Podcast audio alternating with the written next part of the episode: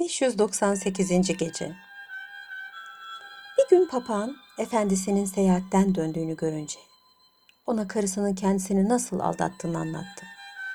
Tüccar buna fena halde kızarak karısını öldürmek istedi. Kurnaz kadın soğukkanlılığını muhafaza ederek abuk sabuk konuşan bir kuşun sözüne uyarak vefakar karına itimatsızlık etmen doğru değildir. Bu pis hayvan yalan söylüyor. İnanmazsan yarın akşam buraya gelme. Ertesi sabah eve dönünce ona bir şeyler sor. Doğru söylerse cezama razıyım. Tüccar karısının bu sözlerini uygun buldu. O gece evinde dinlendi. Ertesi günde bir arkadaşının evine gitti. Gece orada kaldı. Kadın hemen dostunu çağırdı. Onunla eğlenmeye, bir taraftan da ikide bir papağanın kafesi üzerine su dökmeye ve kapıları hızla vurarak gök gürültüsünü andıran sesler çıkarmaya başladı. Zavallı kuş o gece üzerine dökülen sulardan sersemlemişti. Ertesi akşam tüccar evine dönünce papağana karısının ne yaptığını sordu. Kuş, efendim dedi. Dün gece öyle şiddetli yağmurlar yağdı, öyle gök gürledi ki bir şey görmeye veya dinlemeye fırsat bulamadım. Bunun üzerine tüccar kuşun yalan söylediğine kanaat getirdi. Karısına hak vererek onunla barıştı. Fakat kadın benimle barışmak istiyorsan şu uğursuz kuşu öldürüver.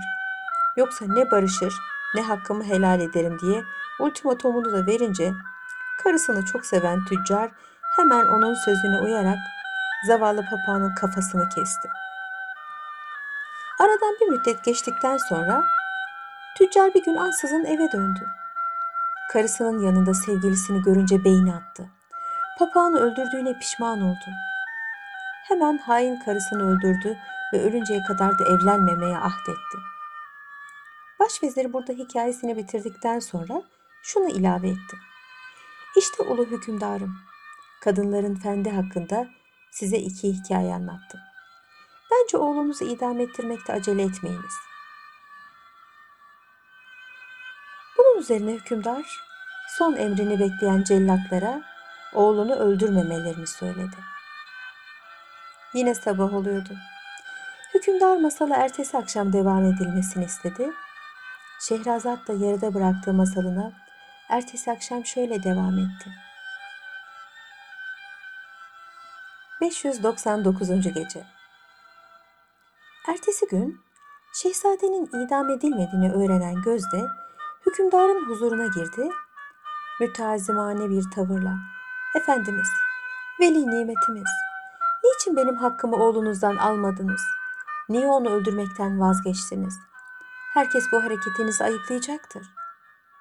Hükümdar emrediyor, veziri bozuyor diyecekler ve adil ve munsif bir hükümdar olduğunuza inanmayacaklardır, dedi ve ona şu kısa hikayeyi anlatmaya başladı.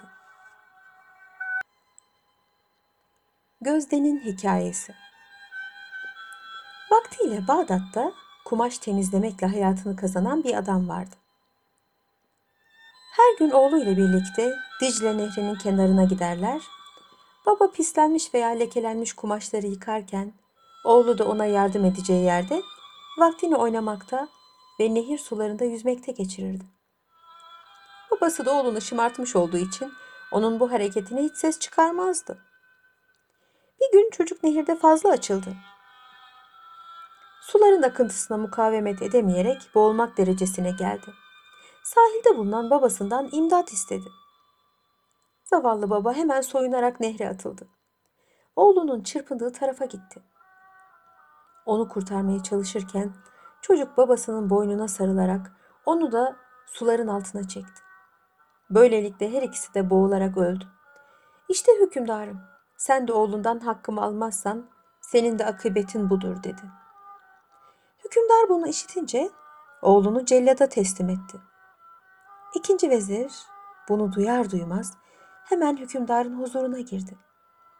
Efendimiz dedi, biricik evladınızı gençliğine doymadan idam sehpasına göndermekte acele etmeyiniz. Evlat sahibi oluncaya kadar ne üzüntüler geçirdiniz. Allah size uzun ömürler versin. İleride sizin varisiniz olacak ondan başka kimimiz var? Biraz sabredin. Belki çocuğun bu hususta söyleyecek sözü vardır. Acele etmeyiniz. Sonra çok pişman olursunuz.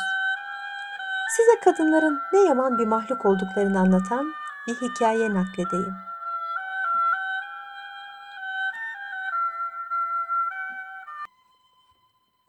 İkinci vezirin hikayesi. Vaktiyle saray muhafızlarından biri güzellik ve işvebazlığıyla tanınmış bir kadına aşıktı. Birinde kadından bir mektup aldı. Kocasının evde olmadığını ve bu fırsattan istifade ederek ziyaretine gelmesini istiyordu. Genç muhafız hemen sevgilisinin yanına gitti. Kadını giyinmiş, süslenmiş bir halde buldu. Ah sevgilim dedi. Bugün akşama kadar kocam gelmeyecek. Seninle baş başa kalacağım. Şehrazat bu meraklı hikayesini burada kesmek zorunda kaldı. Çünkü artık sabah olmuştu. Hükümdarın isteği üzerine ertesi gece şöyle devam etti. 600. gece. Genç muhafız tam kadınla sevişeceği sırada kapının hızla çalındığını duydu. Telaşa düştü. O sırada yanına gelen sevgilisine telaşla "Eyvah, galiba kocan geldi. Şimdi ne yapalım?" diye sorunca kadın sakin bir tavırla "Hiç korkma. Yalnız gürültü yapmadan Bodrum'a. Ben onu birazdan savarım. O zaman çıkar, yine muhabbetimize devam ederiz." dedi.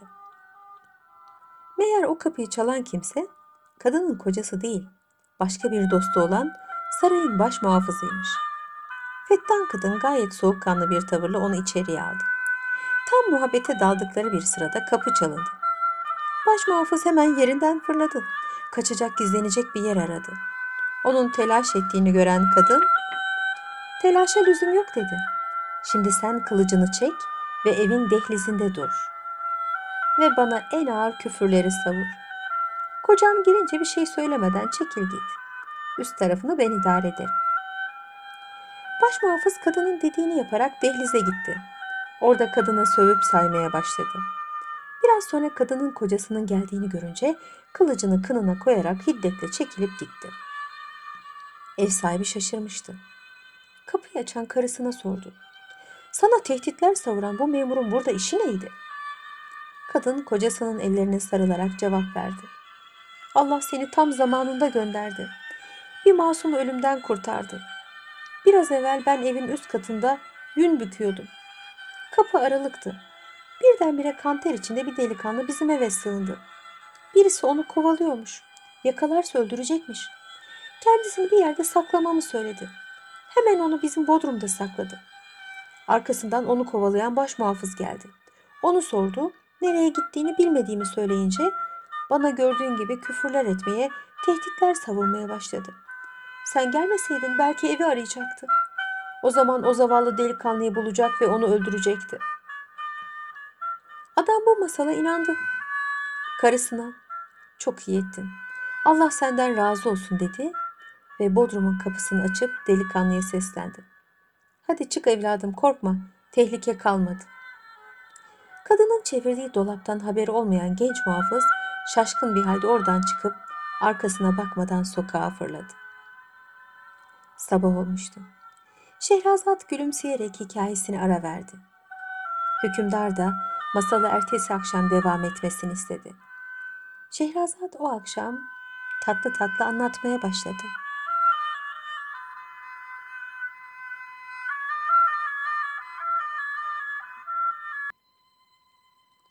...601. Gece İkinci vezir bu hikayesini bitirdikten sonra ilave etti. Sevgili hükümdarımız, işte kadın milleti böyle hilebaz ve fettandır. Onların sözlerine inan olmaz. Bu hikayeden ibret alan hükümdar oğlunu celladın elinden aldı. Onu idam ettirmekten vazgeçti. Ertesi gün şehzadenin idam edilmekten kurtulduğunu öğrenen hükümdarın gözdesi fena halde sinirlendi. Hükümdarın huzuruna çıktı, sahte gözyaşları dökerek Oğlundan hakkımı almaktan niye vazgeçtin? O senin kötü ziyaretli, kötü niyetli vezirlerin sözlerine kandı. Kötü vezirinin öğütlerine uyan padişahın akıbetine uğramandan korkuyorum. Hükümdar meraklandı. Peki bu kötü vezirin hikayesi nedir? Anlat bakalım dedi. Gözde, anlatmaya başladı. Kötü Vezir hikayesi. Eski zamanlarda bir padişahın çok sevdiği bir oğlu vardı. Bir gün bu şehzadenin canı ava çıkmak istedi. Bu arzusunu babasına söyledi. Padişah da onun mahiyetine güvendiği vezirlerden birisini katarak ava yolladı. Uşak ve mahiyetleriyle beraber şehirden çıkıp büyük bir ormana geldiler. Orada konaklayıp bir müddet dinlendikten sonra vezirle şehzade o civarda avlanacak bir şey bulmak maksadıyla atlarına bindiler ve gezinmeye başladılar. Konakladıkları yerden bir hayli uzaklaşmışlardı. Bir ara şehzadenin önünden bir ceylan geçti. Vezire dönerek bunun peşine düşmek istediğini söyledi. Vezir şehzadenin tutacağı yolun tehlikeli olduğunu bildiği halde hiç sesini çıkarmadı. Şehzade de Ceylan'ın arkasından atını sürdü. Ceylan kaçıyor, o kovalıyordu. Ceylan kaçıyor, o kovalıyordu. Bu hava kararıncaya kadar böylece sürdü. Hayvan sarp bir dağın kayalıkları arasında kaybolunca şehzade elleri böğründe kaldı. Etrafına bakındı, meçhul bir yere geldiğini anladı. Geri dönmek istedi, geldiği yolu şaşırdı. Sabaha kadar boşuna yol kat etti. Şafak sökerken kendini başka bir ülkede buldu. Uykusuzluk, yorgunluk ve açlık onu harap etmişti. Gecenin sona erdiğini gören Şehrazat hikayesini burada bıraktı. Ertesi gece kocasının isteği üzerine yeniden anlatmaya başladı.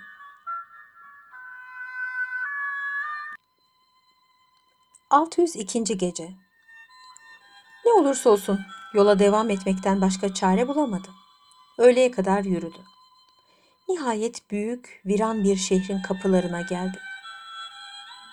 Ankazlarının üstünde baykuşlar öten bu şehre hayretle bakarken birdenbire bir duvarın altında ağlayan güzel bir genç kız gördü.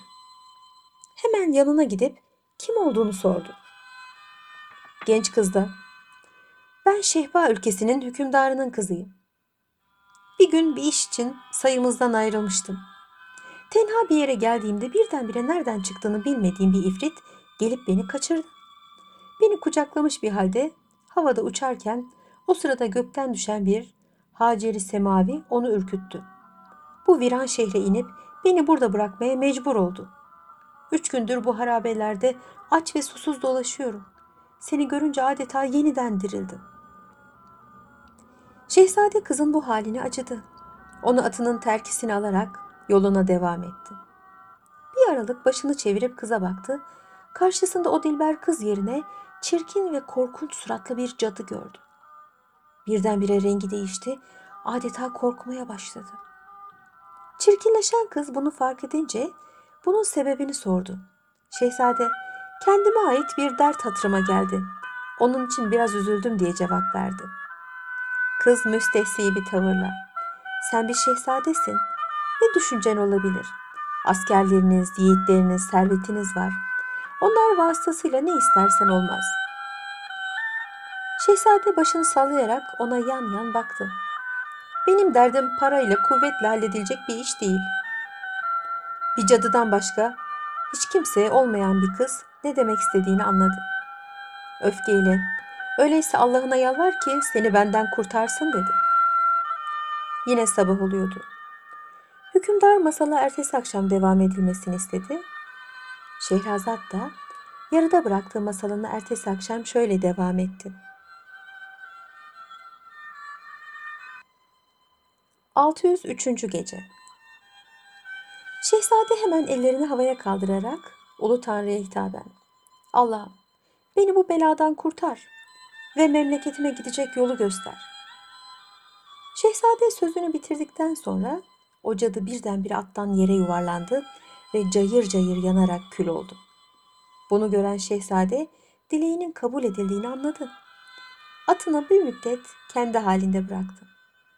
Hayvanın çok geçmeden memleketine giden bir yolu takip etmeye başladığını fark etti.